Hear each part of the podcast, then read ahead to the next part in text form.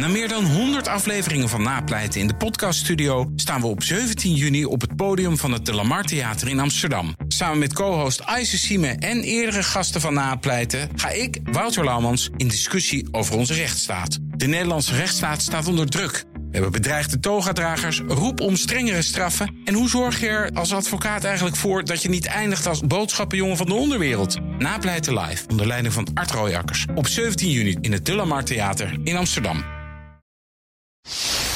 Hartelijk welkom bij de Technoloog. Nummer 219. Goeiedag Ben. Hallo Herbert.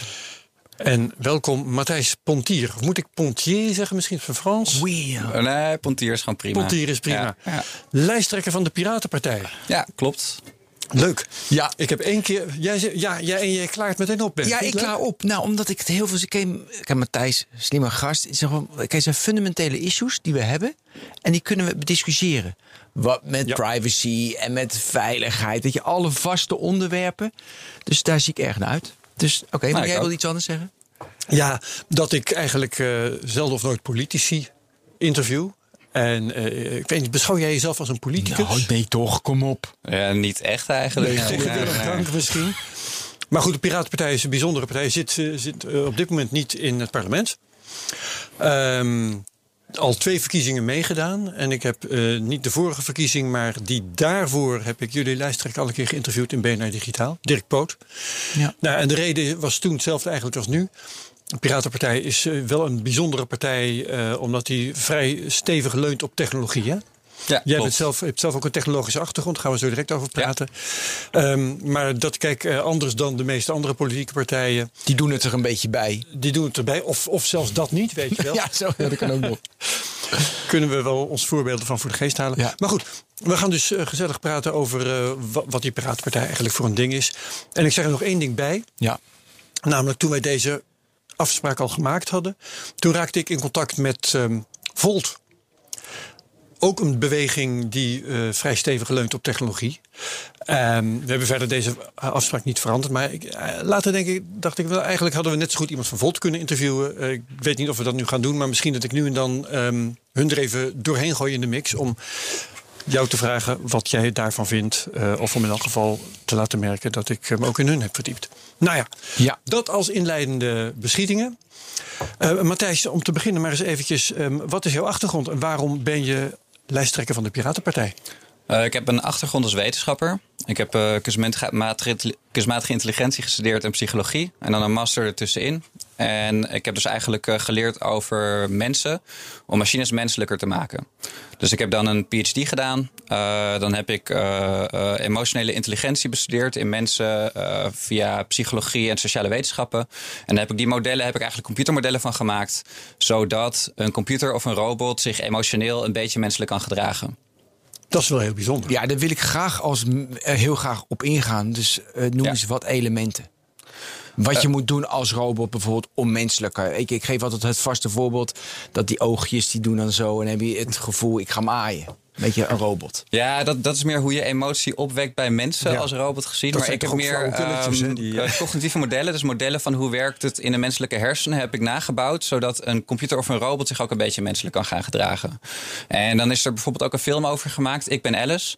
Oh en ja, dat, die ken ik, Dat, ja. eh, oh ja, precies. Nou, het gaat over een robotmeisje. En eh, die gaat dan inderdaad eh, interacteren met mensen. En die, die toont dan ook bijvoorbeeld een beetje... eh, ehm, begrip van de ander, zeg maar. De, dat, dat je dezelfde context deelt. En dat, dat is een soort Ah. van trucje waardoor mensen dat inderdaad ook als veel menselijker gaan ervaren. Maar ik was meer bezig met eh, bijvoorbeeld eh, als robot zijnde de juiste emoties op het juiste moment tonen. Dus dat aha van, dat, ehm, van die voice van Google, dat is een van de elementen. Dus dat is een trucje. Bijvoorbeeld, ja. Ja, maar dat is nog vrij oppervlakkig, denk ik. Hè? Eh, maar want, maar want jij dieper, doet graag. ook op eh, nou ja, de oogopslag van zo'n cog. Hè? Er was zo'n zo'n robot met een bepaalde eh, manier om de ogen Ja. open en dicht te doen en het hoofd te houden. Maar waarschijnlijk, wat, laat ik het gewoon maar vragen. Wat zijn voor jou dan de eh, emotionele aspecten van robots die een rol zouden moeten spelen? Hoe zou een robot zich min of meer menselijk moeten gedragen? Waar denk jij dan aan? Nou, waar ik in ieder geval aan gewerkt heb, dat ging over uh, robots die interacteren met mensen. En omdat mensen, dat zijn emotionele wezens. Dus uh, dan moet, moet die uh, communicatie, daar moet ook dat emotionele element in zitten. Het gaat dan om wat hij zegt bijvoorbeeld? Het gaat om wat hij zegt. maar ook dus om welke emotie dan op, op welk moment. En dat dat natuurlijk en menselijk overkomt. Maar ook dat als iemand iets verdrietigs vertelt bijvoorbeeld, dat je, dat je daar een beetje in meeleeft. Ja, oké, dat, Is, dat is een goed voorbeeld. En het, het, ging dan ook over toepassingen waarbij uh, bijvoorbeeld mensen uh, een spelletje met iemand kunnen spelen of die uh, ouderen ondersteunt en dan bijvoorbeeld ook in het contact onderhouden met familie en vrienden. Want dat vond ik wel belangrijk, want later ben ik dus in mijn onderzoek ook meer op de ethische kanten van dit soort dingen gaan richten. Um, en een van de belangrijke elementen was dat dit soort technologie die moet nooit contact tussen mensen gaan vervangen, maar juist stimuleren. Ja. Dus je ziet soms dat mensen een beetje eenzaam kunnen worden en apathisch dan ook. En uh, dan is het juist goed als ze ook uh, hulp krijgen om contact op te nemen met, met hun familie en vrienden. Waarom is dit een goede achtergrond voor een parlementariër? Nou, het is belangrijk, denk ik, om een achtergrond in kunstmatige intelligentie te hebben. En ik heb later in mijn onderzoek ben ik dus ook echt met die ethiek bezig gegaan. Dus ook, Want echte intelligentie hoe, hoe kom je kunnen... daar toch niet tegen? Wat zeg je? Echte intelligentie kom je daar toch niet tegen? nou ja, maar goed. Ja, ethiek en technologie ben ik dus later mee bezig gegaan onderzoek. Uh, en dat ging ook over uh, ethische eh, beslismodellen bij mensen. Bijvoorbeeld, hoe doet de medisch-ethische commissie dat? En dat ik dat ook heb nagebouwd, zodat computers en robots rekening kunnen houden met menselijke ethiek in hun beslissingen. En dat soort dingen zijn ook heel erg relevant met al die beslissingen door algoritmes die nu spelen, bijvoorbeeld. Dus je hebt een soort van profiling-algoritmes. die gaan allerlei data die verzameld is bij elkaar stoppen. En op een hele onderzichtige manier risicoprofielen mensen uh, plakken. Om ze dan te beschuldigen van fraude bijvoorbeeld. En uh, het, is, het is heel onderzichtig hoe dat gebeurt. En het is ook heel onderzichtig uh, waar dan precies op wordt gediscrimineerd. En dat is natuurlijk een groot probleem. Dat, dat soort algoritmes zouden altijd transparant moeten zijn. je zou daar een open debat over moeten kunnen voeren. Van nou, ja. waar wil je wel op selecteren, waarop niet. En dan bijvoorbeeld niet op etnische af, afkomst, om maar wat te noemen. Um, en er zouden ook, die algoritmes zouden zichzelf moeten kunnen uitleggen. Dat iedereen kan zien van waarom ben ik hier nou uitgepikt. En, dat kan dat wel, want die algoritmes die ontstaan vaak uh, zelfs op een automatische manier. Hè, via een soort van evolutie, als ik het even zo mag. Uh, dus het wordt niet meer regel voor regel gecodeerd Klopt. door een programmeur. Ja. Dus uh, hoe kun je er dan voor zorgen dat zo'n algoritme kan uitleggen waarom een beslissing genomen wordt zoals die genomen wordt? Nou, door uh, eigenlijk dat algoritme zichzelf de hele tijd te laten backtracken van waarom uh, worden er bepaalde gewichten waar aan gehangen. Mm. Uh, en als, als het zo ingewikkeld wordt dat hij zichzelf niet meer kan uitleggen, dan moet je afvragen of je dat in de rechtsstaat wel zou moeten gebruiken, denk ik ook. Ja. Want sowieso zou je altijd het recht moeten hebben natuurlijk uh, op een tweede beoordeling door een mens. Maar okay, eigenlijk ja. moet dus dat algoritme moet zichzelf aan, uit kunnen leggen. Omdat, uh, omdat er zoveel ja, nu achter ja, in een soort van black box gebeurt. Uh, dat het ook moeilijk is na te gaan voor mensen van waarom heeft het algoritme dat nu gedaan. En dat is volgens mij, als je dat, zeker als je dat gaat gebruiken om mensen te beschuldigen van fraude en dat soort dingen, dan uh, moet je echt afvragen in de rechtsstaat, moeten we dat wel willen gebruiken op deze manier? Dus daarom ja. is het ook belangrijk dat het zichzelf kan uitleggen. Ja. Hoe ben je lijsttrekker geworden? Uh, nou ja, ik heb uh, me aangemeld als kandidaat. En toen hebben de leden mij verkozen tot lijsttrekker. Zo gaat dat het bij de een hele korte samenvatting. ja. Mag ik nog heel even over dat ethische? De, ja, terug, daarna gaan we naar de lijsttrekker hoor. Uh, is het, want die Alice, die film heb ik gezien hè. Ja. Is het wel, want je, je vindt de ethische kant interessant. Is het ethisch dat je iemand het idee geeft dat, dat, dat je echt kan communiceren, dat het een mens is, die persoon denkt dat, weet je, want die reageert alsof het een mens is, terwijl je iemand tussen aanstekens voor de gek houdt. Uh, ik heb er geen problemen mee, volgens mij, maar ik snap op, dat die op moment dat ik heb wel contact gehad met de documentairemaker voordat de film werd opgenomen, maar ik ben niet meer betrokken geweest op het moment uh, dat, uh, dat, dat het werd opgenomen. Ja. Maar voor zover ik heb begrepen, wisten deze mensen prima dat het een robot was en werd het ook tegen ze verteld. Alleen is het heel erg menselijk om daar op een menselijke manier precies, op te gaan reageren. Is dan, maar leg anders even uit voor de luisteraars wat er in die film precies gebeurt. Oh ja, je ziet een zorg een zorgrobot die, eh, die communiceert met iemand in een huid, met, uh, in een verzorgingstehuis. En ook spelletjes doet. En, oh ja, het is, het is een reportage, hè? het is geen ja, documentaire-achtig. Nee, nee, nee, een documentaire. Ja, ja, ja. ja. nee, ik vergelijk het ook wel bijvoorbeeld met een Tamagotchi, die had je vroeger. Dat is een heel simpel dingetje. Dat is een soort van diertje op een soort mini-machine. En die kan je eten geven. En als je dat niet doet, Klopt. Door geven op een knopje te drukken, dan gaat hij dood. En mensen werden er echt verdrietig van als een Tamagotchi dood was. Ja.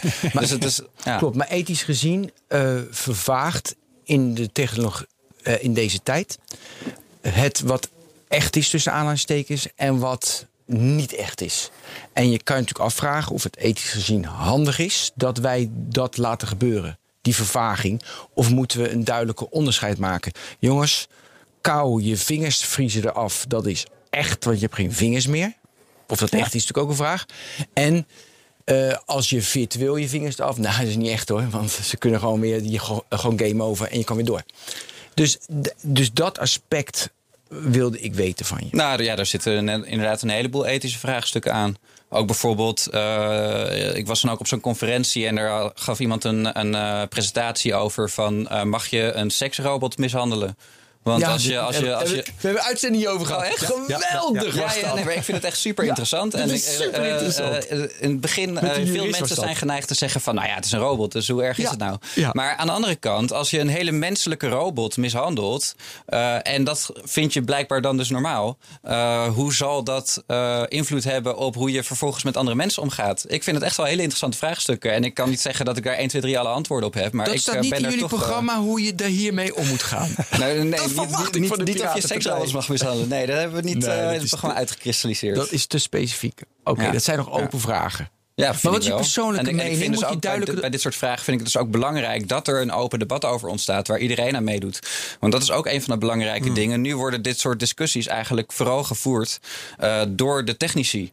En de technici die denken daar vaak toch ook anders over dan uh, de hele samenleving als geheel. En dat is ook een van de, van de grote problemen die nu aan het ontstaan is. Dat, dat de mensen die de technologie ontwikkelen eigenlijk uh, uh, te veel het voor het zeggen krijgen op een bepaalde manier. En welke richting gaan de mensen die de technologieontwikkeling op? En is dat voor jou de juiste richting of zou het bijgestuurd moeten worden? Nou, de mensen die de technologie ontwikkelen, die willen vaak gewoon hele krachtige technologie ontwikkelen. En daar ook hoop geld mee verdienen. Uh, en die houden meestal niet zo heel veel rekening met die ethische vraagstukken. En daarom vind ik het dus juist belangrijk dat, uh, dat er ook veel mensen zijn die interdisciplinair werken. Die uh, en die technologie snappen en de gevolgen ervan kunnen uh, inzien. wat er misgaat als je dat op een verkeerde manier inzet. En dat die ethische discussie vervolgens met de hele samenleving wordt gevoerd. En dat er dus ook mensen bij betrokken zijn die die techniek kunnen vertalen voor de hele samenleving op een begrijpelijke manier. Ik zie wel een tegentrend, maar misschien alleen in woord en niet in daden. Nou, maar er is wel een tegentrend, maar uh, uh, dat, dat is nog niet helemaal uh, nee, doorgedrongen. Maar het, is, het is heel ingewikkeld, hè? want um, bij allerlei, ik zal zo een voorbeeld noemen, maar bij, bij allerlei technologische ontwikkelingen heb je de techneuten die het echt begrijpen, maar die dan vaak ook een belang hebben bij het ja. doorvoeren van die technologie, terwijl dat misschien niet het maatschappelijk belang is. Maar je hebt ook het brede publiek dat. Um, misschien niet compleet geïnformeerd is, daar kun je nog wat aan doen. Maar misschien ook wel niet in staat is om te begrijpen wat er belangrijk is en, uh, en uh, wat de gevolgen zouden kunnen zijn. En het is, dat is echt een heel, een heel ingewikkeld mijnenveld. Ik, en het voorbeeld dat ik wil noemen, dat is mhm. de stemcomputer. De band gaat meteen lachen waarschijnlijk. Ja, natuurlijk, dat is jouw ding. Ja, uh, want uh, ik weet nog een paar jaar geleden bij de Piratenpartij notabene zelf, jullie hebben veel techneuten in je gelederen, dat daar mensen waren die zeiden van nou ja, dan los je dat toch gewoon op met de blockchain bijvoorbeeld. Ehm, ik ga jou, jou nou, dat, dat, is niet ons standpunt hoor. De, niet, niet ons standpunt, maar ik um, had toen goed contact met Arjen Kamphuis, ja. die toen in jullie partij functioneerde. En die vertelde mij dat, dat hij zijn handen vol had aan mensen die er zo over dachten binnen de Piratenpartij. Om die te overtuigen van zijn denkbeelden over de stem computer. Maar goed, dus dat is de, de, de techneutenkant van de zaken. Die denken zo, oh, dat, dat los je dan toch gewoon op met meer techniek. Terwijl van die stemcomputer een minstens even groot probleem is. Het grote publiek dat denkt van, nou ja, ik ben al lang blij als ik op een knopje mag drukken en ik heb mijn stem uitgebracht. Wat moet ik met dat papier? En daar kun je dus, uh, dit is maar één voorbeeld natuurlijk, maar een duidelijk voorbeeld. Daar kun je bij elke technologische vernieuwing je handen aan vol hebben. Het, uh, het gevaar van twee kanten komt eigenlijk. Ja, ja, zo zou je dat kunnen zien. Ja, en het is dus vooral belangrijk dat er, dat er een open debat over gevoerd wordt. En dat er ook mensen uh, aan deelnemen die die vertaalslag kunnen maken. Dus dat is, Want ik denk dat eigenlijk iedereen daar best wel een goede mening over kan vormen. Maar dan moet wel goed uitgelegd worden wat, wat zijn de mogelijke gevolgen. En nu uh, wordt het ontwikkeld eigenlijk redelijk van het publiek af. Want veel mensen denken inderdaad van, oh ja, ingewikkeld. Nou ja, en dan, dan vervolgens uh, uh, zijn mensen eigenlijk onbekeken dingen aan het ontwikkelen waar ze zelf een belang bij hebben. En, en dan raakt het uh, maatschappelijk belang een beetje uit zicht. Ja, het open debat. Hebben we allemaal, ja, ja moeten we, moet, ja. moet, moet, moet. En ik, ik, ik wilde ook al van, ja, tuurlijk, klaar. Door. Nee, nu. Hoe ziet zo'n open debat er dan uit? We hebben nu een open debat over uh, de, uh, of een, inderdaad een computer, of we wel die algoritme openbaar moeten zijn of niet. Toch? Dat is een open debat. Die, hoe, ziet, hoe ziet dat dan concreet eruit? Nou, dat er dus in ieder geval een aantal mensen opstaan die die vertaalslag kunnen maken. En die duidelijk maken aan iedereen van nou, dit zijn de mogelijke gevolgen. Dit zijn eigenlijk de, de keuzes en de afwegingen die ervoor liggen. Een commissietje maak je dan met slimme mensen erin. Nou, bijvoorbeeld, dat zou kunnen, ja. En, nee, ik en, heel, ja. heel erg concreet wil ik het hebben. Ja. We maken nog een extra commissie bij de overheid.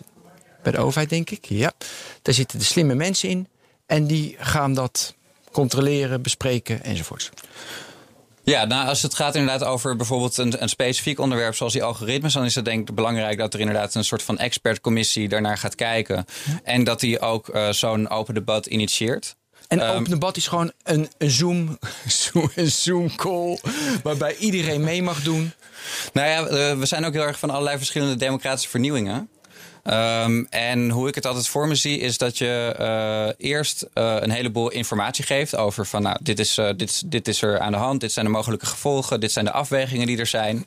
En ik ben zelf ook erg bezig met e-democracy platforms. dus dat is ja, vertel ons over liquid democracy. Ja, nee, nee, ja, nee niet, te vroeg. Niet liquid democracy komen zo, de komen te vroeg. Nee, kijk, want nu ga je al. Ja, je hebt die commissie, dat zijn experts. Ja. Die schrijven er alles op. Het is één, één, heel veel tekst. Gaat niemand lezen. Nee, maar dit, die moeten dus ook een vertaalslag maken. Vertaalslag in bullets, prima. Ja, en dan? Dus dat is een korte, aantrekkelijke, leesbare tekst over de, over de mogelijke afwegingen en de gevolgen. Top. Ik krijg heel veel discussie op Twitter. Nou, dat ja. laten Voorlichtingsvideo's. Voorlichtingsvideo's, Twitter en dan? En dan uh, kan er dus, uh, kunnen mensen daarover in gesprek. Ja, en, en dan? En nee. het eens? Nou, vervolgens uh, hebben ze daar allerlei suggesties en ideeën over. Uh, ja, maar dan, gaat, dan gaat Peter, weet je, uit de achterhoek. Die gaat, die, die, gaat, weet je, die, die er niet zo. Oké, die heeft ook. Die zegt, nou, je moet dit doen, dit doen. En dan denkt die expert, uh, die denkt van, ja, Peter, dat hebben we al vier keer gehad. Maar goed, Peter luisteren we ook naar. Ja, en dan? En dan wordt dat nog wordt dat concreter mag iedereen er dan inkijken, controleren? Nou, iedereen die mag er sowieso inkijken en het controleren, dat sowieso. En je hebt dus ook uh, een soort auditcommittees die, die uh, uh, selecteren bijvoorbeeld op waar wordt gediscrimineerd. En dan zou je, als je, als je het nu over die algoritmes hebt, ja, het kunnen, kunnen mensen dus inderdaad ook bijvoorbeeld met elkaar in gesprek over van, nou, willen we dat er impliciet of expliciet op etniciteit wordt gediscrimineerd? Of in de wijk waar je woont? En uh, als je selecteert op in de wijk waar je woont, ja, dan wonen er ook soms uh, meer mensen van een bepaalde afkomst. En, en moeten we dat willen als samenleving? En ik denk dat iedereen, uh, ook wie, wie, was de Hans uit de achterhoek, dat, dat hij dat ook prima, mee, prima mee kan doen aan zo'n gesprek. En behalve die e-democracy platform zijn we ook heel erg van burgerfora bijvoorbeeld. Nou, dan zitten mensen bij elkaar te praten over bepaalde vraagstukken. En dan zie, zie je ook met experimenten die al gedaan zijn, of het zijn eigenlijk nauwelijks experimenten, het is al behoorlijk groot al toegepast dat mensen ook heel erg bereid zijn naar elkaar te luisteren en naar elkaar toe te schuiven. En veel meer dan dat je nu ziet in het uh, maatschappelijk debat eigenlijk, wat veel meer uh, gericht is op conflict. Ja, maar, uh, maar je etnische achtergrond mee laten wegen of niet. Uiteindelijk is die beslissing dan genomen. De burger heeft gesproken. En de burger heeft gezegd van, dat moeten we meenemen. Dat, dat logisch. Ja. Oké, nou, dan nemen we dat mee. Dat is dan. En accepteert dan de rest van de samenleving. Nou ja, nu is etnische achtergrond denk ik dat de meeste mensen dat niet willen als je ze dat echt gaat vragen. En het lijkt me ook in strijd met allerlei mensenrechtenverdragen om dat wel te doen. Dus ja, maar ze doen het nu toch wel? Ja, ze doen nou, in ieder, in ieder, geval impliciet. Ja, precies. Maar, want ja. ze nemen je religieuze achtergrond, wat moet je invullen. Dus dat doen ze in principe wel. Uh, Maar ja, ik heb een beetje van, oké, oké, dat willen de meesten niet. Maar dat kan ook zijn, uh, sommigen hebben moeite met man, vrouw. Sommigen hebben moeite met leeftijd. Sommigen, weet dus het is best wel lastig om daar dan... Uiteindelijk moet toch iemand zeggen van, dit doen we. Daar kan het mee eens zijn of niet, maar dit hebben we besloten. Ja, maar dan dus wel uh, op basis van de input van, uh, van de hele bevolking. Ik denk dat iedereen daar in ieder geval over moet kunnen meepraten. En als duidelijk is dat een grote meerderheid van de bevolking iets niet wil, dat eigenlijk politie dat moeten volgen. Mm. Want de politiek is natuurlijk een clubje mensen. Dat, dat krijgt geld van ons om goede dingen te doen voor ons. En uh, als er een vervolgens in een open debat een duidelijke meerderheid is ja. voor een bepaald standpunt, vind ik ook dat politici dat moeten volgen in principe. Ja, nog één ding hebben. Waar ligt die grens? Want kijk, dat jij meepraat, wat we nu bespreken, je religieuze achtergrond of niet. Snap ik. Dat is ook op zich, dat is ook je eigen waarde. En dan meet je ook de waarde van een samenleving. Dus dat neem je mee. Mhm. Maar even iets wat heel erg ingewikkeld is. Bijvoorbeeld, uh, moet ik even een maatschappelijk... Ja, ik dacht aan euthanasie. Dat is best wel ingewikkelder. Hoe makkelijk dat is. Weet je, daar heb je echt wel ethici voor nodig... die daar dieper over hebben nagedacht van... Uh, ja, geef opa een spuitje.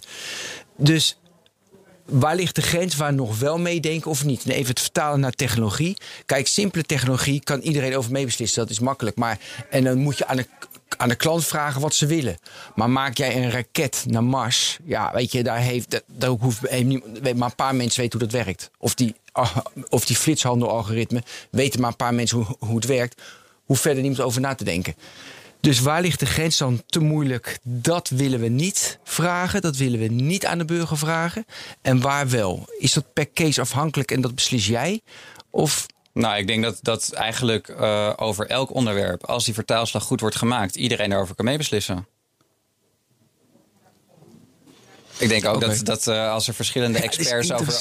Ik vind, denk ook dat als er verschillende experts wat over flitshandel zeggen, denk ik dat heel weinig mensen ervoor zijn. En ik uh, denk dat we daar gewoon heel snel van af moeten van die flitshandel. Ja, nee, zo ik ook, vind ja, ik nee, ook. precies. Maar dat is toch, uh, het is toch heel raar dat het nu wel bestaat en dat niemand daar wat aan doet. En als, als, als er een open debat is waar iedereen aan meedoet, dan zegt iedereen toch direct van nee, maar dit, dit zorgt alleen maar voor economische instabiliteit. Daar moeten we zo snel mogelijk vanaf. Interessant. Maar Heel veel mensen hebben bijvoorbeeld niet door. Kijk, oppervlakkig zeggen wij flitshandel afschaffen. Stom dat flitshandel als voorbeeld, maar ik ga even hierop door. Maar stel je voor dat wij morgen flitshandel afschaffen. Morgen. Van ja, iedereen tegen komen die hufters, die pakken miljarden. Doen we niet meer. Als we dat doen, stort over twee weken de economie eh, in elkaar. Het, in elkaar. het heeft dus een functie. En omdat het dus een functie heeft die ik niet kan doorzien, die ik niet snap, dat het moeilijk is voor mij, en ook voor jou en ook voor, voor, voor heel veel mensen. Uh, daardoor kan je dat soort oppervlakkige beslissingen niet nemen. Ja? Dus heel veel consequenties die ik, ik zie, ik, dat is toch ook, weet je, jij kan oppervlakkige beslissingen nemen, maar door, dat, daar heb je meer kennis voor nodig. Dus de dijken verzwaren of de, we hoeven geen geld meer aan. Uh, heel makkelijk voorbeeld. Het is winter. Ja? Dan zeggen ze belachelijk dat de treinen niet rijden. Ja, je had de treinen kunnen laten rijden als je veel meer geld had geïnvesteerd in die treinen. Maar we kiezen ervoor dat, dat we dat niet willen. Nou, mhm. dat doorzien, dat, nu zeggen we gewoon belachelijk, klaar. We moeten, de treinen moeten rijden. Nee, dat kost miljarden. Daarom rijden ze niet. Nee, maar het hele punt is toch ook juist dat nu kan je klagen dat de trein niet rijdt. Maar op het moment dat je zo'n uh, traject ingaat, dan ga je beslissen over van gaan we dus extra geld investeren in die trein of niet. En ik denk dat daar weer iedereen een hele, hele goede afgewogen beslissing over kan maken. Zeker als, als het op basis gaat van goede informatie. En dat er dus inderdaad ook experts zijn die die vertaalslag maken. En die duidelijk maken van nou, dit, dit zijn de dilemma's die voorliggen. En hoe denken jullie hierover? Wat je nu schetst is eigenlijk een soort permanent referendum.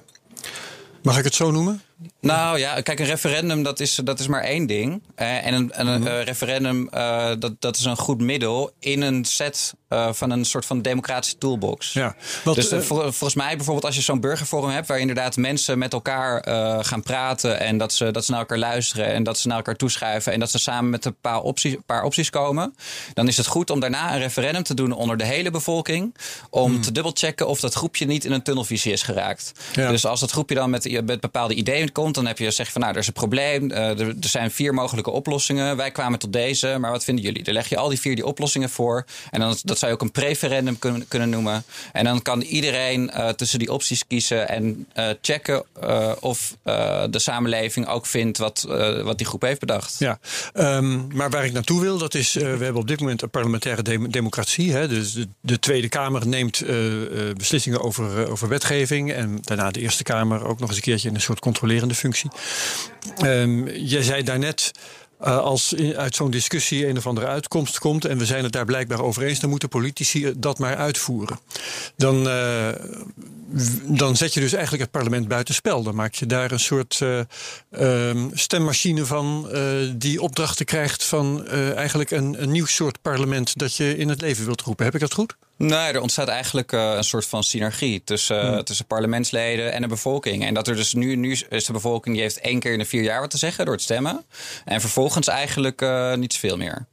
Um, en je zou dus eigenlijk een synergie willen waarbij uh, politie de hele tijd ook gedwongen worden om rekening te houden met wat leeft er onder de bevolking, uh, hoe, hoe, wordt hierover gedacht. Ja. En uh, dan, dan zie je ook in landen waar bijvoorbeeld referendum inderdaad meer plaatsvindt, zoals in Zwitserland, dan zie je dat, dat politici al veel meer rekening houden met dat er mogelijk een referendum zou kunnen komen. En dat er dus veel meer interactie wordt gezocht. En dat daardoor ook veel meer rekening wordt gehouden met wensen uit de bevolking.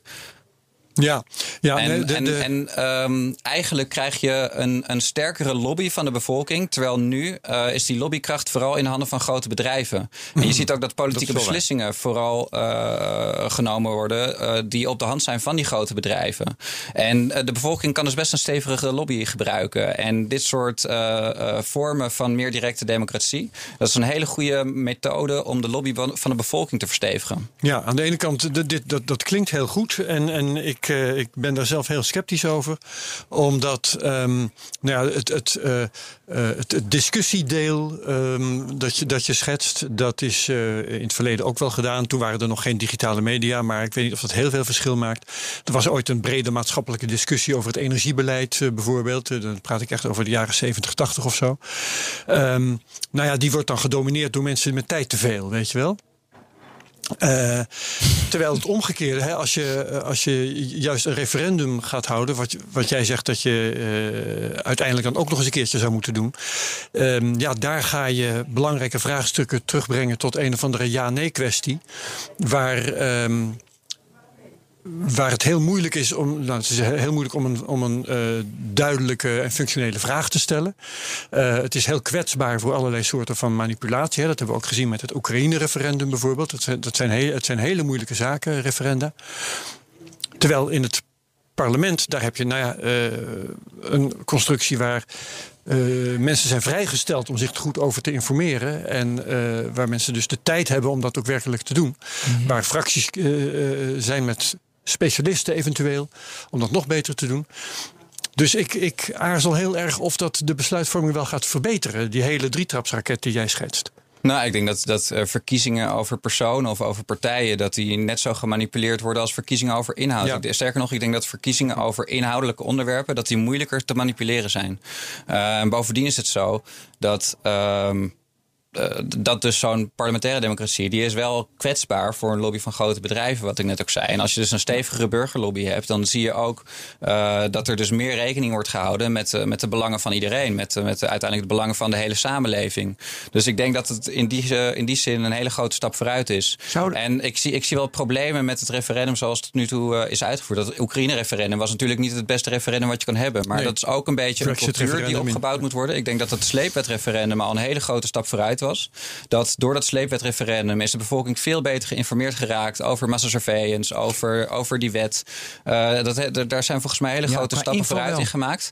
En ook. en ook nogmaals, wat ik eerder zei: van je hebt dus, wat mij betreft, uh, een, een democratisch proces uh, in drie stappen. Dus eerst ga je de beste ideeën uit de samenleving verzamelen. Dus je hebt bijvoorbeeld platform De Stem van in Amsterdam. Daar, daar zijn we als Piratenpartij hebben daar het initiatief toe genomen. Um, je, hebt, je had eerst de Stem van West. Dan dan kan iedereen die een idee heeft hoe de buurt een stukje beter kan, uh, die kan dan op dat platform uh, dat idee neerzetten. En iedereen die wil, die kan argumenten voor en tegen die ideeën geven. Die kan zowel de ideeën als die argumenten omhoog en omlaag stemmen. Hm. En dan uh, de, de, de meest populaire ideeën, die komen dan in de politiek terecht. Dat is hoe het nu gaat. Nou, dat is dus volgens mij een goede stap vooruit om de beste ideeën uit de samenleving te crowdsourcen eigenlijk. Ja, ja. Uh, nou, Kun je een voorbeeld noemen van een... Nou, nee, ga je, maak je verhaal maar. Vervolgens kan je dus in zo'n burgerforum... zou je eigenlijk de ideeën kunnen bespreken. En zou je kunnen kijken van... Uh, is dit het, uh, hetgeen wat het best voor iedereen werkt? En als verschillende mensen daarover gaan praten... dan kan je dat soort ideeën eigenlijk gaan fine-tunen. En dan vervolgens zou je dat in een referendum kunnen voorleggen aan de bevolking. Van wat wij nou uiteindelijk toch met een wat kleiner clubje hebben bedacht. Maar dan wel dus met een goede afspiegeling uit de bevolking. dus jij zei net van ja, mensen die, die gaan misschien eh, die het meeste tijd hebben, die gaan dat domineren. Maar uiteindelijk in zo'n burgerforum uh, moet je een loting doen waarbij je uh, let op de afspiegeling van de bevolking. Dus alle leeftijdsgroepen evenveel. Nou, dat is met gewone verkiezingen al niet het geval. Dus dat is al ook al een stap vooruit. Maar alle leeftijdsgroepen, sekses, afkomsten, dat, dat je een goede vertegenwoordiging hebt van de hele bevolking. En dan zou je er zelfs nog over kunnen discussiëren. Um, zou je daar mensen in ook niet een vergoeding voor moeten geven? Dat, dat ze meedoen aan zo'n burgerforum. Nou, en vervolgens, om toch nog uh, te dubbelchecken of zo'n idee uh, ook aansluit bij de wens van de hele samenleving. Dat je toch niet met je clubje in een soort van uh, tunnelvisie bent geraakt.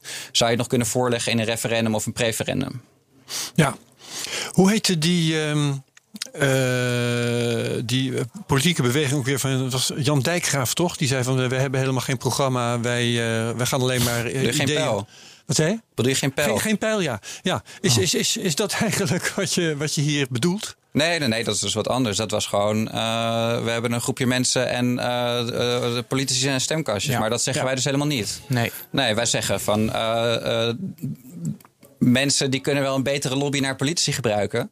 Uh, dus willen ja, we een, een, verschillende tools aanzetten, zodat de wensen van de bevolking beter door politie worden uitgevoerd. Ja. ja. Uh, weet je, Herbert, ik zit even op Stem van Amsterdam. Uh, weet je, de, de autoparkeerplaatsen moeten ergens weg, er moeten plantenbakken. Ja, ik wou net vragen, wat zijn nou voorbeelden die die manier zijn? Bomen, ja, dus, dat dus soort in eerste instantie op stadsdeelniveau ingezet. Dus het ja, gaat precies. inderdaad over, nou, over kleine mooi. ideeën die de samenleving een stukje beter maken. Dus ik, ik, vind het een heel leuk platform. Ja, Oké, okay, alle kolencentrales nu, uh, nu uh, weg. Ik noem even expres een grote. Ja, uh, de daar, consequenties, daar wordt het al gevaarlijk. Hè? Want de, dat consequenties kan ik daar heel, ja, precies, heel ja. moeilijk van, van, van, overzien. Maar goed, daar kun je wel over discussiëren. Dat, ja, Mogen, ik wil even naar het volgende, waar ik al ja. naar uitzag toen jij zou komen. Hè? En gewoon een persoonlijk issue van mij waar ik mee zit. Kijk, we hebben Signal. En ik heb mijn familie heb ik zover gekregen om Signal te gebruiken. Trots op, trots op mijn familie. En, uh, en toen werd in Iran werd Signal afgesloten. Want ja, weet je, Iran wil natuurlijk wel controleren wat er allemaal gebeurt. Ze vonden WhatsApp met Facebook vonden ze allemaal net niet. Uh, ik neem aan dat de Piratenpartij, zo percipieer ik jullie, best wel voorstander is van gebruik Signal. Zeker. Zeker. Ja. Hoe gaan we. En, maar, en straks gaan dus alle extremisten wordt opgeroepen tot geweld. En er komt echt een zootje wordt in de samenleving. Allemaal via Signal. Ja, op Signal kun je niet zoveel oproepen. Hè? Het is geen Twitter nee, of zo. Het is van A naar B. Nee, maar, ik, maak, ja, ik maak toch een groep aan. Ik maak toch ja. een groep met vrienden aan. En ik zeg van vanavond gaan we allemaal daar naartoe. Ja, op die manier wel. Op die manier wel. Maar ja, je, kunt, in... je kunt niet roeptoeteren van één van, nee. vanaf een zeepkist naar de hele samenleving. Nee, dat kan maar goed, je kan je wel versterken. Je kunt wel organiseren. Organiseren. Ja. Met behulp van Signal. Kijk, in Telegram, dat snap ik, want dan kan je ook van die massagroepen. Weet je, ik kan me aansluiten bij mm -hmm. Rotterdam. Uh, ik heb dat allemaal trouwens getest. Dat is best wel ben wel lelijk. Wat er in, toen die rellen waren in Nederland, ging ik ook in die groep. Ja, weet je, ik, ik, ik ging er niet in. Want ik dacht, ja, dat is niet spam van de burger van mijn eigen naam. Maar ik heb wel gekeken wat voor type groepen eng. Maar goed, Signal, je maakt een groep vrienden aan en mm -hmm. met die gaan we gaan rellen. Dus je roep je op tot geweld in die groepen. Ja, want dat voorbeeld dat komt, kwam uit Iran. Hoe, hoe moet je daarmee omgaan? Nou, net zoals je dat vroeger deed. En, uh, mensen die hebben uh, ook gewoon het recht op veilige communicatie. En uh, als je dat opheft, dan worden er een heleboel groepen slachtoffer van. dan wordt het in één keer heel erg moeilijk om journalistiek te bedrijven. En ook progressieve activi activisten die zijn er ook het slachtoffer van. Dus ook milieuactivisten, daarvan is ja. nu zelfs bekend al dat ze worden gevolgd door geheime diensten. Ja. En ook Black Lives Matter activisten. Ja. dus je ook, moet gewoon ook, rellen, um, dus het moet tegenhouden, ik, ik moet het, ja, ik moet het accepteren. Dus dit is. Ja. Ik, ik wil even, weet je, of ik wel... Nou, op, op een moment dat mensen echt uh, kwaad in de zin hebben... dan, dan zijn er prima uh, opsporingsmethoden... Die, die vroeger ook gewoon altijd al werden ingezet. Gewoon goed detective werk. Uh, je kan beter investeren in goede, goede ervaren menselijke opsporers... dan dat je iedereen zijn communicatie gaat afluisteren. ook omdat die, die gerichte surveillance... die is veel effectiever dan ongerichte surveillance. Dus dat je allerlei onschuldige mensen in de gaten gaat houden. Omdat er misschien wel een schuldige persoon tussen zit. Dat, dat is hartstikke inefficiënt. Ja, ja. Ehm, ja, nou precies. Ja. Uh, en daarnaast uh, is dus ook zo dat gewoon een, een heleboel uh, gerechtvaardigde doelen, die, die, die komen echt heel erg in de problemen. Dus nee, dat weet ik allemaal heel goed. en journalisten. Ja. Dus, dus maar even heel erg concreet weer. Ik maak met een groep met, met, met tien mannen en vrouwen maak ik een groep aan en we gaan, we gaan rellen en we gaan mensen vermoorden en we gaan echt verschrikkelijke dingen doen. En dat doen we via Signal. Dat is een beetje, wij, dan roepen wij op naar elkaar toe, we gaan geweld plegen enzovoort. Dat is dus strafbaar, want je mag niet oproepen tot geweld naar elkaar. Maar je zegt dat moet je zo laten. Je moet wat wij dus niet mogen doen, oproepen tot geweld. Dat doen we via Signal. Moet op een andere manier moet ik dus opgepakt worden. Ja, en het is ook natuurlijk een illusie om uh, als, er, als er geen signal is, dan vinden mensen echt wel een andere manier om met elkaar te communiceren. dus, dus het lost heel weinig op om dan allemaal onschuldige mensen te gaan bespieden. Omdat er uh, misschien mensen met kwaad in de zin ook van de methodes gebruik maken. Ja. Kijk, anders dan, uh, dan, dan gaan mensen afspreken, nemen ze een telefoon niet mee en dan gaan ze samen met elkaar in de kamer zitten. Ja, ja oké, okay, nou dat wilde ik weten. ja, Mooi is opgelost. Ja. Nee, maar dat is, ik, vind het, ik vind het deze echt lastig. Maar ik vind het lastig. Nou ja, want het gaat even, dat is oppervlakkig. Hè? Dat gaat naar Twitter, dat gaat naar Parler, dat gaat naar, weet je, Trump mag, mag zijn vrije meningsuiting. Weet je, dat, weet je, ik was voor op dat moment dat Trump van Twitter ging, want het werd opgeroepen tot geweld. En ik dacht, nou, dan moet je rustig alsjeblieft. Maar dan zou jij dus zeggen van nee, hij had Twitter moeten mogen gebruiken. Nou, en oproep tot geweld is gewoon strafbaar. Dat, daar ben ik het gewoon mee ja, eens. omdat het openbaar is. Maar als hij zijn 75 miljoen volgers op in een signalgroep had gehad. Even, even nu serieus, hè? Zijn 75 miljoen volgers zitten in zijn signalgroep. Nou, als er, als, er, als, er, 75 miljoen mensen in een besloten groep zitten. en hij doet daar een oproep tot geweld. dan denk ik dat tussen die 75 miljoen wel iemand zegt van. nou, wat die Trump nou doet, uh, dat gaat met te ver. En dat hij dan daarmee naar autoriteiten stapt. Dus dat is ook bij die tien dus zo. De, ja, je tiener denk je van, dat zijn vrienden, eh, weet je, de vrienden niet. Eh, dus dan doen ze dat niet. Nee, dus- maar wat Matthijs bedoelt is, uh, de, er komt dan vroeg of laat iemand naar buiten. Uh, en daar heb je dus geen uh, digitale afluistering voor nodig. Daar heb je geen achterdeurtje in de encrypted communicatie voor nodig. Ja. Maar nee, klopt. En dan ben ik het nee, joh, ik, ik vind ook dat er geen deurtje moet zijn. Maar ik wil wel even, nee, uiteraard. Maar ik wil het wel even doorgronden. Signal, Iran. Ja. Weet je, weet je, uh, hoe heet Trump eraf? Je moet weten hoeveel mensen. En, en het is uh, buiten. Kijk, je, je kunt wel zeggen. Uh, je, je wilt toch voorkomen dat iemand een ander doodmaakt. Dus wil je, al in de, wil je die communicatie al op tijd naar boven kunnen halen.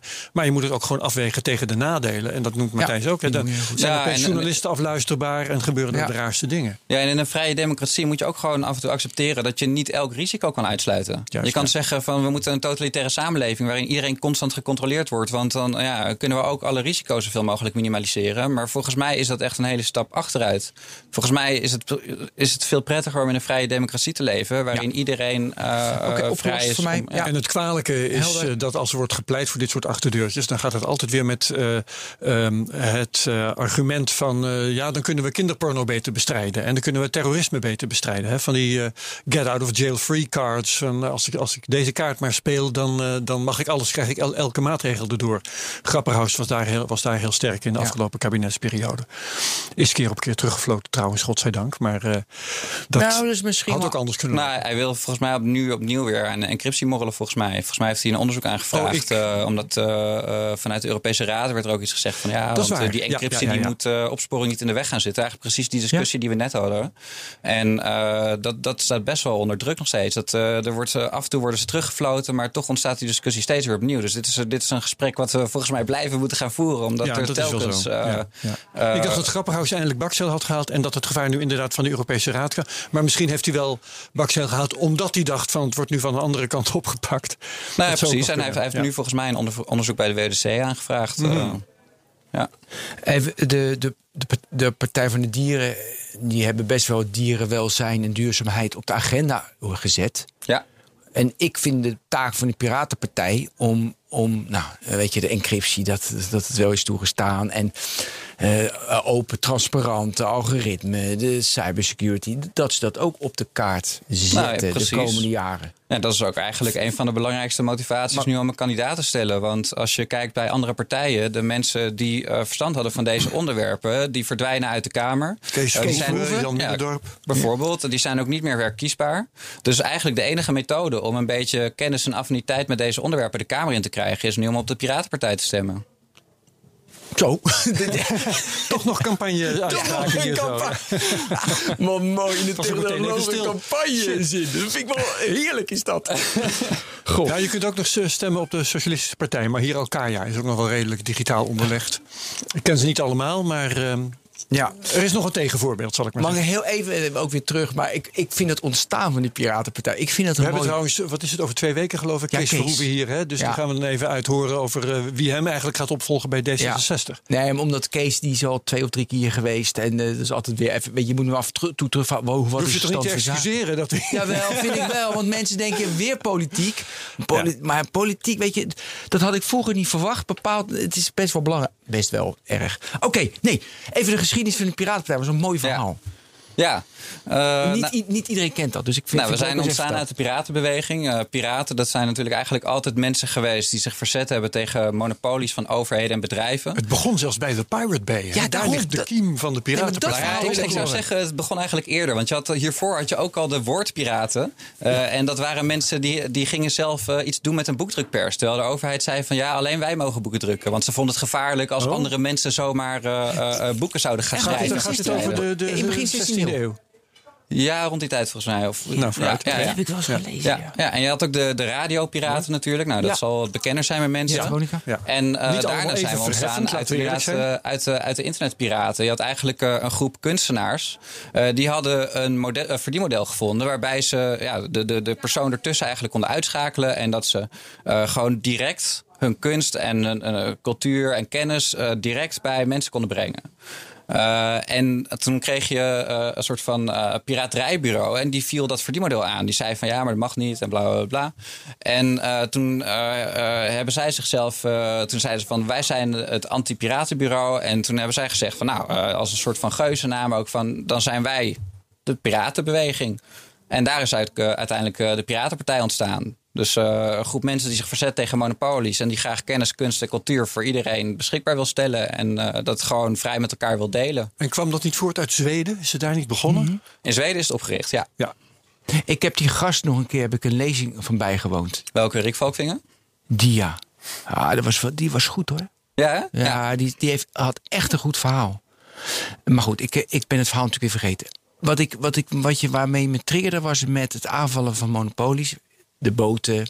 Weet je, gingen de piraten gingen die ja. boten aanvallen, de boete, snap ik? Nou ja, en het was daar eigenlijk ook. Uh, iedereen werd piraat genoemd uh, die bepa over bepaalde zeeroutes viel zonder uh, ja. voer.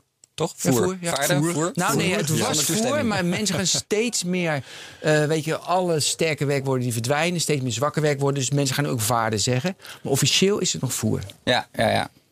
Nee, maar die werden dus ook al piraten genoemd. Dus dat, was lang niet altijd uh, met... Uh, mensen hebben vaak een beeld van zeerovers. Terwijl die, ja, die werden ook wel piraten genoemd. Maar het, het was toen ook al was het veel breder. Maar nu is dus interessant wat dus de nieuwe piraten zijn. Is dan hele de cryptowereld? Is Herbert, want die, die, die valt. Herbert is dus ook, is, staat symbool voor de cryptowereld. dus is Herbert dan een piraat omdat hij de financiële, de traditionele financiële wereld aanvalt? Nou, ja, vind ik er wel bij thuis horen eigenlijk. Ja. Dus toch, uh, je hebt een soort van. Uh, men, ja, banken hebben best wel een, een, bepaald alleenrecht. En als mensen dan met alternatieve uh, betaalsystemen komen, dan, dan is dat wel een vorm van piraterij. Van de, Rick Valkvinger was een van de eerste, ik denk in 2011, die zei: Ik stap vol in Bitcoin. Ja. Ik steek al mijn spaargeld in Bitcoin. En dat heeft hij gedaan. Dus, uh, nou, ja, ik heb er in die periode ook nog een paar keer over getwijfeld. En ik heb heel vaak gedacht, oh, het is toch jammer dat ik dat niet gedaan heb. Hoezo? Ja. Uh, nee. Alleen maar, denk je alleen maar financieel, maar het gaat erom wat je intellectueel in die jaren hebt ontwikkeld. Omdat je niet met je grafiekje omhoog bezig was. Nou ja, precies, daar gaat precies. Dat is ook een van de belangrijke overwegingen geweest om daar niet uh, te veel mee bezig te gaan. Dus Volgens mij word ik er niet heel erg gelukkig van, dus inderdaad. de Piratenpartij die stimuleert, ondersteunt initiatieven waarbij monopolies, machtsposities ondermijnd worden. Ja, of het gaat ook vooral over het eh, opzetten van alternatieven ernaast. Hè? Van oké, mensen hebben hier, hier een monopolie op en uh, deze organisatie heeft er baat bij. Nou, daar zien we allerlei problemen in. Nou, dan zetten we toch uh, een alternatief systeem ernaast op. Ja, dan vind ik het natuurlijk, als ik heel even door mag nog, vind ik heel interessant hoe je dus nu met de tech-monopolies, hoe je dat wil aan, de, iets ernaast wil zetten. Netjes voor woorden. over welke technologie? Nou ja, Apple, en dan komen ze weer. Want uh, je, hebt, je hebt, wat? Nee, gewoon de Big Five of de Big Seven. Ja, precies. Want er zijn, er zijn inderdaad uh, er zijn natuurlijk opkomende markten.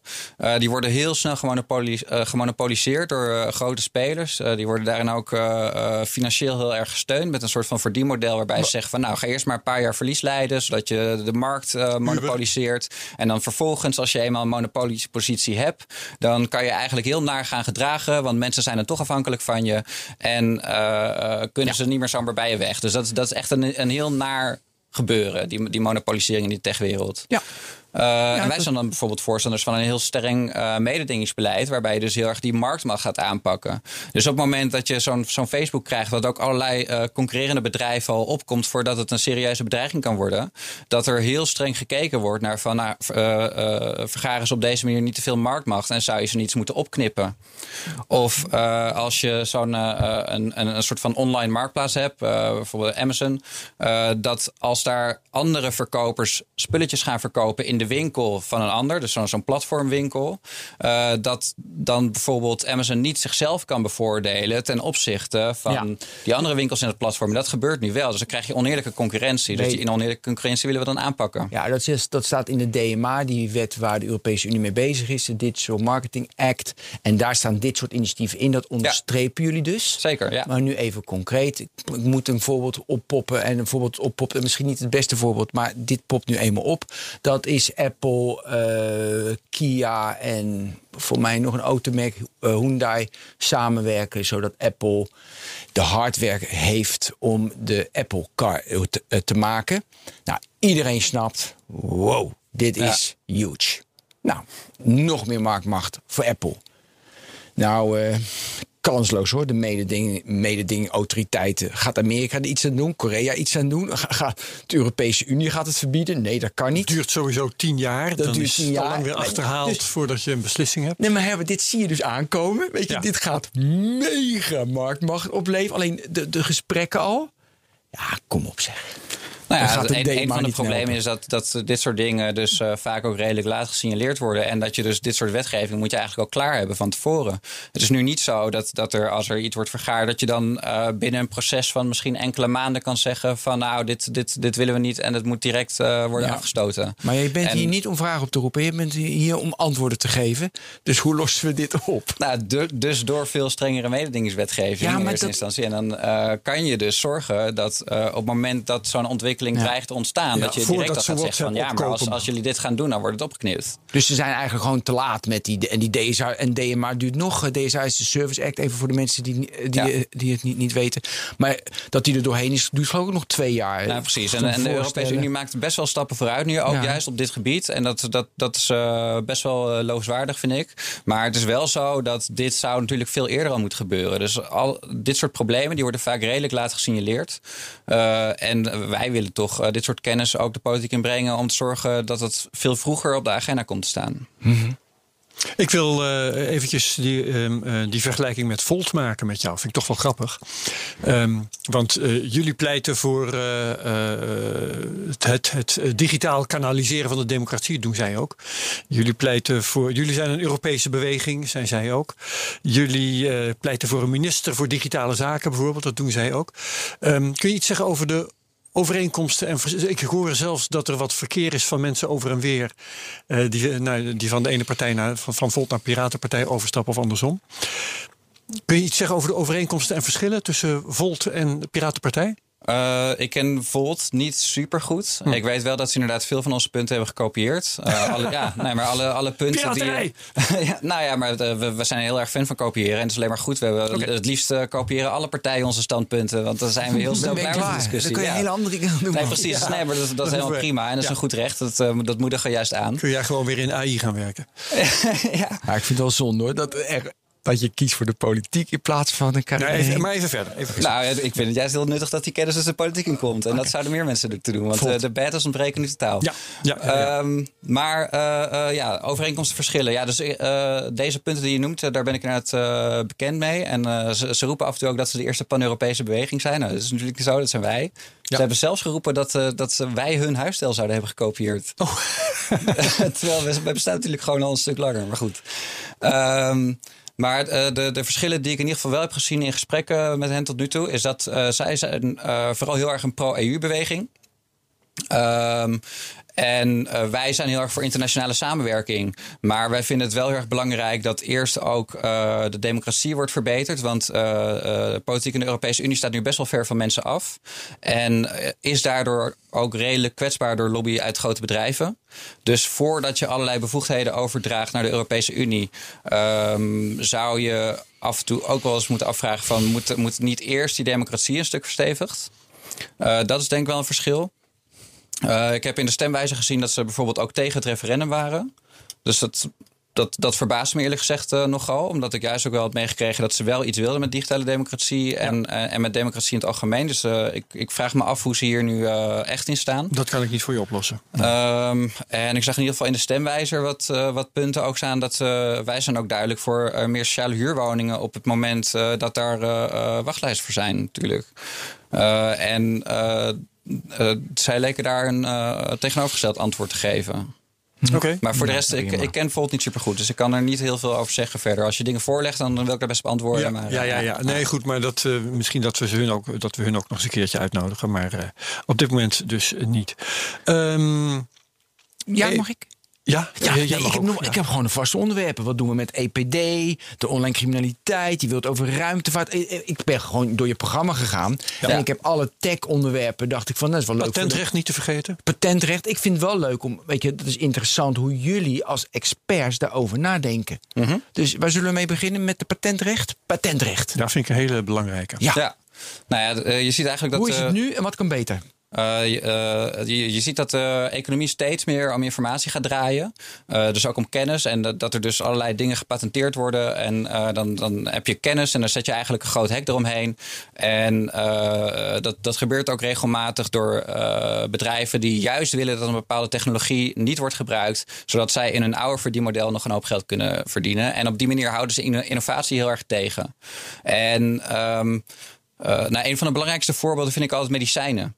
Ja. Ik vind het heel pervers dat er, dat er patenten zijn op medicijnen. Want dat voorkomt gewoon dat die medicijnen uh, terechtkomen bij de mensen die het echt hardst nodig hebben. De farmaceutische bedrijven zeggen natuurlijk: uh, wij moeten heel veel research doen. Dan moeten we ook kunnen terugverdienen. Nou ja, ten eerste wordt bijna al het research gedaan door universiteiten die gewoon daarvoor gefinancierd worden met publiek geld, dus met belastinggeld van ons allemaal. Dus uh, ik vind het ook af en toe wel een beetje flauw dat zij dan uh, met, uh, met de lof en met al het geld ervoor gaan strijken. Um, maar ook buiten dat. zou het zo moeten zijn. Telefoon dat... altijd oppakken. Nee. Altijd oppakken. Uh, ook buiten dat, uh, uh, het, het, argument ervoor is dat die farmaceutische bedrijven ook geld moeten verdienen natuurlijk. En dat is, dat is wel prima, ze mogen dat best. maar als je dan als overheid medicijnen koopt, dan, dan zou je ook die bedrijven direct kunnen, kunnen financieren met geld in plaats van met patenten.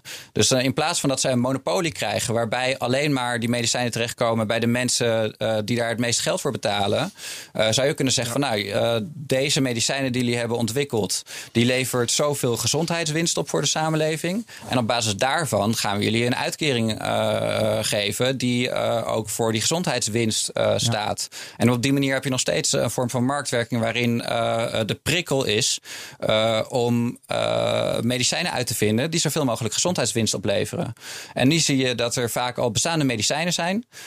daar berusten een patent op, maar dat het verloopt dan bijvoorbeeld, dan gaan ze een medicijn ontwikkelen wat er vooral zoveel mogelijk op lijkt, maar waarschijnlijk eigenlijk nauwelijks toegevoegde waarde heeft in termen van gezondheidswinst, maar daar kan een nieuw patent op. hebben zij weer monopoliepositie en op die manier wordt er dus heel inefficiënt onderzoek gedaan naar nieuwe medicijnen. Want er gaat bijna al het geld gaat in het onderzoek naar dat soort analogen. Ja, dus wat kan nog beter?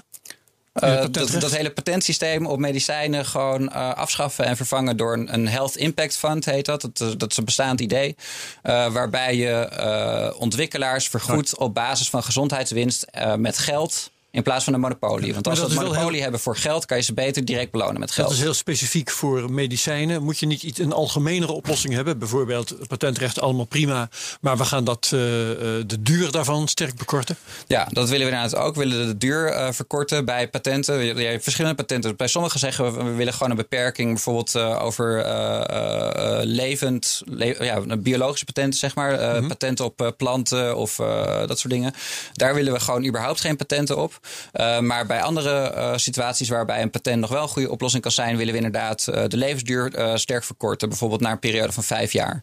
Dus dan heb je een hele periode waarin je inderdaad een alleen recht op een bepaalde kennis. Dus dan kan je er winst mee maken. Of je kan daar voordeel mee doen in de markt. Dat jij dat wel kan en anderen niet. Ehm, en, maar dat is dan voor een bepaalde wat kortere periode. Zodat het innovatie niet zo heel erg tegenhoudt. Dan zijn er weer partijen die zeggen: ja, wacht eens eventjes. Ik moet een patent aanvragen op het moment dat ik de uitvinding doe. Uh, maar ik heb pas een product na vier jaar. Want je moet het ontwikkelen, je moet veiligheidsonderzoek doen, je moet testen, eh, je moet van alles en nog wat. Je moet marktonderzoek doen, niet te vergeten. Dus dan heb ik helemaal geen tijd meer om dat terug te verdienen. Nou, er zijn verschillende onderzoeken die aantonen dat uh, de meeste winst wordt bepaald in een bepaalde kortere periode. En als dat in bepaalde sectoren uh, een andere periode is dan vijf jaar, want vijf jaar is nu een, een, een voorbeeld en daar kan best mhm. maatwerk in geleverd worden per, per sector. Ja, ja, ja. Auteursrecht. Ja, nou, zelfs verhaal eigenlijk. 70 jaar, in Europa geloof ik 50 jaar na de dood van de auteur. Hè? Ja, ja. Nee, dat is echt, uh, echt bizar lang. Schiet er meteen van in de lach ook. Dat is ja. Nee, en, en daar, hier zie je dus ook dat, uh, dat het vooral leidt tot een, een heleboel inkomsten voor de copyright-industrie. Het, het, het, de, de, het auteursrecht staat helemaal niet uh, in dienst van de auteurs, maar een, een soort van leger advocaten wat daar uh, ja, geld verdient aan het werk van anderen. Uh, dus het is veel beter om uh, dat, dat verdienmodel mogelijk te maken. Waarbij je eigenlijk die middelman niet meer nodig hebt. Dat artiesten uh, met het internet kan dat. Dat die direct naar de consument toe kunnen. Um, en je ziet ook dat uh, sinds het uh, downloadtijdperk dat het uh, verdienmodellen in de muziekindustrie op een positieve manier zijn aangepast. Dat ja. er nu veel meer geld verdiend wordt, relatief gezien ook, bijvoorbeeld met optredens. En daarvan gaat een veel groter gedeelte naar de artiest zelf. Ja, je hebt tegenwoordig veel minder artiesten die niet kunnen zingen. Heb ik, is mij al lang geleden opgevallen. Je moet gewoon weer kunnen zingen. Ja. ja. Oké. Okay, um, EPD doen? Wat zei je? Het elektronisch patiëntendossier. Oh ja. ja. ja. dat is natuurlijk een crime. Dus uh, jij hebt een oplossing. Ja, uh... nee, ja, ik zal even een voorbeeld geven. Midden in de nacht uh, komt iemand op de, op de SCH en uh, het staat in het, bijvoorbeeld in Harderwijk. En het staat, uh, dat is hetzelfde ziekenhuis als in Zwolle uit mijn hoofd. Ik geloof wel, ja. En die, uh, en die kunnen daar niet bij. En dan gaan ze bellen en dan zijn ze druk, nemen ze niet op. En dan moeten ze opnieuw heel veel onderzoek doen. Omdat ze niet bij, dat, bij het dossier kunnen. Dat in Zwolle is en niet in Harderwijk. Nou, kost geld. Heel veel. Ja. Dus hoe lossen we dat op? Nou, uh, we zijn niet tegen elektronische dossiers, maar de voorstellen die daar tot nu toe voor zijn gedaan, die zijn heel erg onveilig. Uh, dus die hebben een heel groot risico in zich dat uh, bijvoorbeeld criminelen daarop inbreken. of dat dat soort gegevens bij zorgverzekeraars terechtkomen, die er natuurlijk ook belang bij hebben om heel veel over je te weten. dus dat kan prima met veiligere systemen. En op het moment dat die veilige systemen niet gebruikt worden, dan uh, zijn we er tegen dat onveilige systemen worden gebruikt. En uh, laat staan dat die worden opgelegd. Dus je plan is een veilig EPD? Ja, en dat bestaat ook wel. Dus er zijn al uh, een, een, paar mensen die, die dat soort dingen aanbieden. Die dan een, een veilig kastje laten staan bij een huisarts. waarbij dat dus decentraal wordt opgeslagen. En dat je daar niet zomaar een groot risico bestaat dat anderen erbij kunnen. Wat hier dichtbij ligt, we moeten even snel door een paar laatste onderwerpen heen, want de tijd oh ja, eh, begint te dringen. Ik had hier ja, door willen gaan, we gaan door. Hoe gaan we voorkomen dat ICT-projecten van de overheid falen? Ja. nou, je, hebt, je, hebt, vooral veel meer ICT-kennis in de overheid nodig. Want daar gaat het nu voor een gedeelte mis. Uh, ik heb ook wel eens mensen gesproken die in de ICT werken. En die zeggen van nou, als we een opdracht voor de overheid doen, dan vragen we gewoon twee, drie keer zoveel. Want uh, ze begrijpen toch niet wat ze aan het inkopen zijn. Ja. Uh, je ziet ook dat er dus constant budgetoverschrijdingen zijn. Dat projecten uitlopen. dus, dus eigenlijk... Maar we hebben een bureau ICT-toetsing die dat in de gaten nou, precies, dat, is, dat, dat is een dat is een, goed initiatief. Ja. Uh, dus dat, uh, dat moedigen we aan. Uh, alleen is het nu heeft een soort van adviesfunctie. die zouden meer capaciteit moeten krijgen. Om dat ook echt op een goede manier te doen.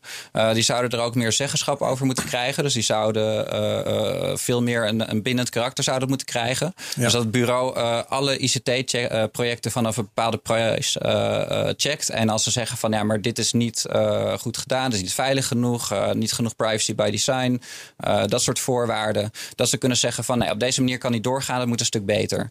En uh, ik, ben, ik heb veel kritiek gehad op die corona-app. Uh, maar het proces om daartoe te komen, dat vond ik wel een goed voorbeeld van hoe je in de toekomst met ICT-projecten om zou moeten gaan. Ja, ja, ja. ja. Uh, want iedereen, iedereen die dat, dat project wilde doen, die kon dat presenteren die, voor, voor, voor, een live 5 april. Ja, ik ja, heb de hele nou, dag iedereen, gekeken. iedereen, veel mensen die er veel verstand van hadden, die zaten die livestream te volgen. En die zaten die projecten helemaal met de grond gelijk te maken. Nou, en terecht, want er was van alles mis mee. maar, uh, maar op deze manier is het dus heel erg goed. Want dan, dan uh, zorg je dus dat die ICT-projecten veel beter gaan verlopen. Heeft, heeft ook best lof gehad, hè? De, de procedure. Gingen ook wel dingen mis, maar uh, dat, dat moet dan ook kunnen. Niet Ja. Um, ik denk tot slot. Wat hebben wij aan een minister voor digitale zaken? Nou, het is dus omdat uh, uh, bij alle onderwerpen zit een ICT-component. Er zit, er zit bij elk Jawel, ministerie. Maar, zit, bij elk onderwerp zit ook een financiële component. Nou, we hebben goed, we minister van Financiën. Okay, ja, dat is waar. Ja, ja, ja. Oké, okay, je hebt me. Ja, nee, maar uh, um, uh, het, het, is nu binnen heel veel ministeries is ICT dan eigenlijk een ondergeschoven kindje uh, wat, er, wat er een beetje bij moet. En het krijgt nooit de aandacht die het verdient.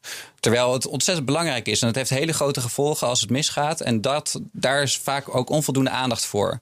Dus het is belangrijk dat er een minister voor komt. Dat die dus ook een, een soort van regiefunctie heeft. Dus dat hij in contact met alle andere ministeries de ICT goed regelt. nou, voor alle onderwerpen.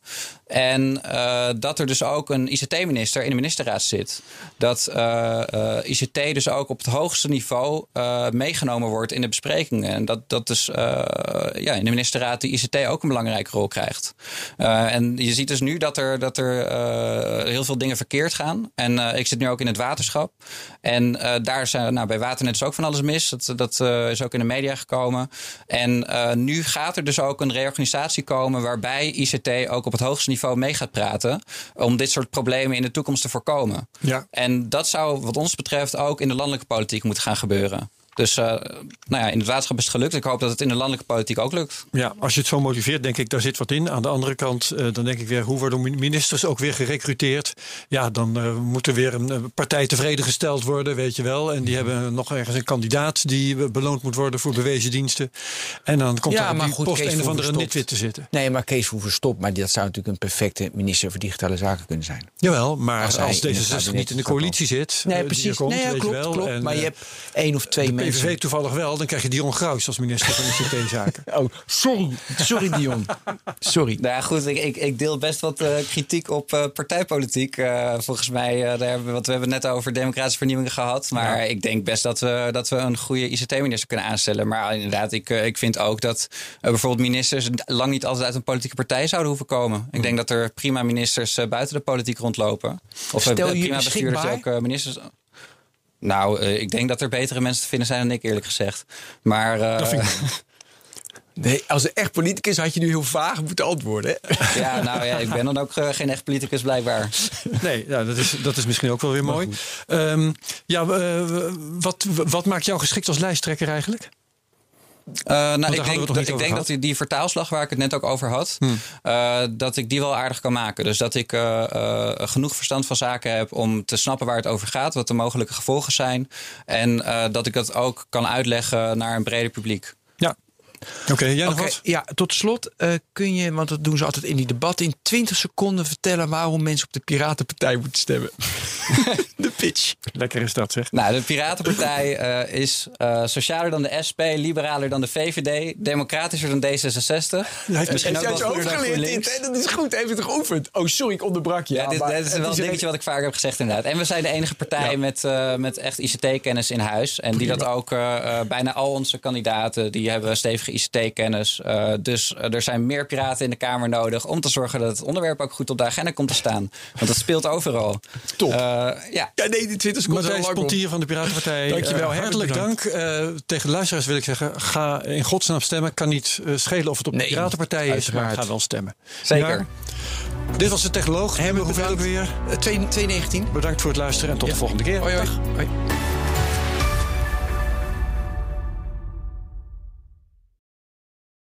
Ook Harm Edens vind je in de BNR-app. Je kunt BNR Duurzaam niet alleen live luisteren in de app, maar ook terugluisteren als podcast, zoals al onze podcasts. En naast dat de BNR-app Breaking News meldt, houden we je ook op de hoogte van het laatste zakelijke nieuws. Download nu de gratis BNR-app en blijf scherp.